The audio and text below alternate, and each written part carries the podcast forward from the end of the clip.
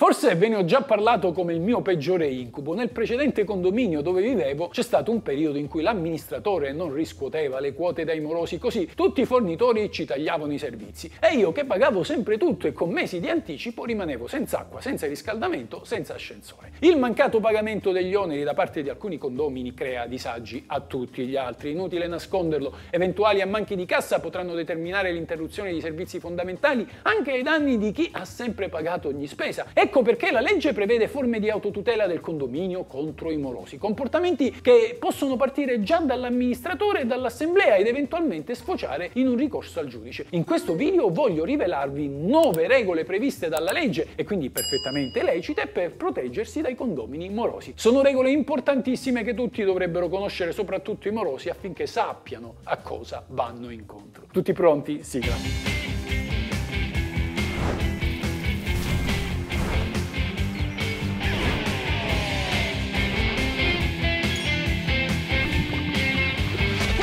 La legge.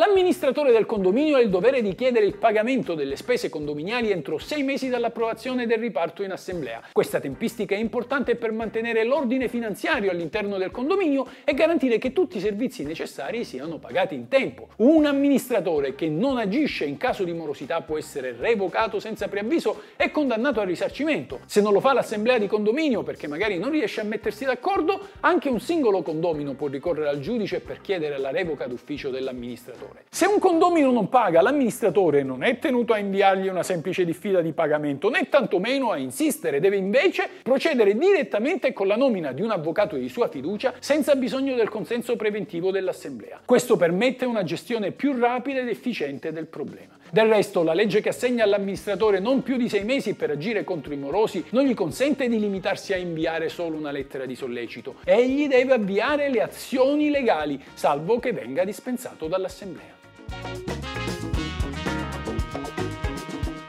L'avvocato nominato dall'amministratore deve richiedere al giudice l'emissione di un decreto ingiuntivo. Di regola la legge assegna al debitore che riceve un decreto ingiuntivo il diritto di presentare un'opposizione al decreto ingiuntivo stesso entro 40 giorni avviando così una causa per l'accertamento del credito. Ciò però non succede nell'ambito condominiale, infatti eventuali opposizioni contro il riparto delle spese o maggioranze non corrette andrebbero sollevate entro 30 giorni dalla delibera assembleare o per gli assenti dalla comunicazione approvazione del verbale, il che significa che il condomino moroso che fa opposizione al decreto ingiuntivo perderà la causa. Al condomino moroso che non si oppone al decreto ingiuntivo può essere pignorato il quinto dello stipendio della pensione, il conto corrente, eventuali canoni di affitto o la stessa casa anche se vi ha istituito un fondo patrimoniale. Che fare se il condominio non può pagare le fatture per colpa dei morosi? In caso di impossibilità di pagamento delle fatture, l'amministratore deve fornire ai creditori del condominio i dati anagrafici dei morosi. Questi questi creditori dovranno agire prima contro i morosi e solo in caso di insuccesso contro gli altri condomini in regola. Se poi il creditore non riesce a ottenere il pagamento dai morosi,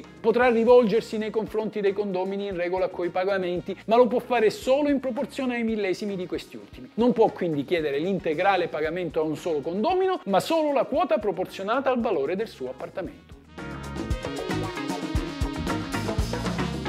La legge attribuisce al condominio un potere di autotutela che prescinde dal ricorso al giudice. Se il condominio moroso non paga, dopo sei mesi l'amministratore può interrompere l'erogazione di acqua e riscaldamento nel suo appartamento. Può anche ritirargli le chiavi o il telecomando del cancello elettrico del cortile per il parcheggio. Può, più in generale, impedirgli di usufruire di tutti i servizi condominiali suscettibili di godimento separato, quindi campi da tennis, piscina, ascensore se dotato di tessere magnetiche e così via. E in ultimo, non dimenticate che se l'amministratore non agisce contro i morosi, lo può fare ogni singolo condomino anche da solo e farsi chiaramente rimborsare le spese dallo stesso debitore che in tal caso rimborserà i costi dell'avvocato a chi ha agito contro di lui. Questa è la legge.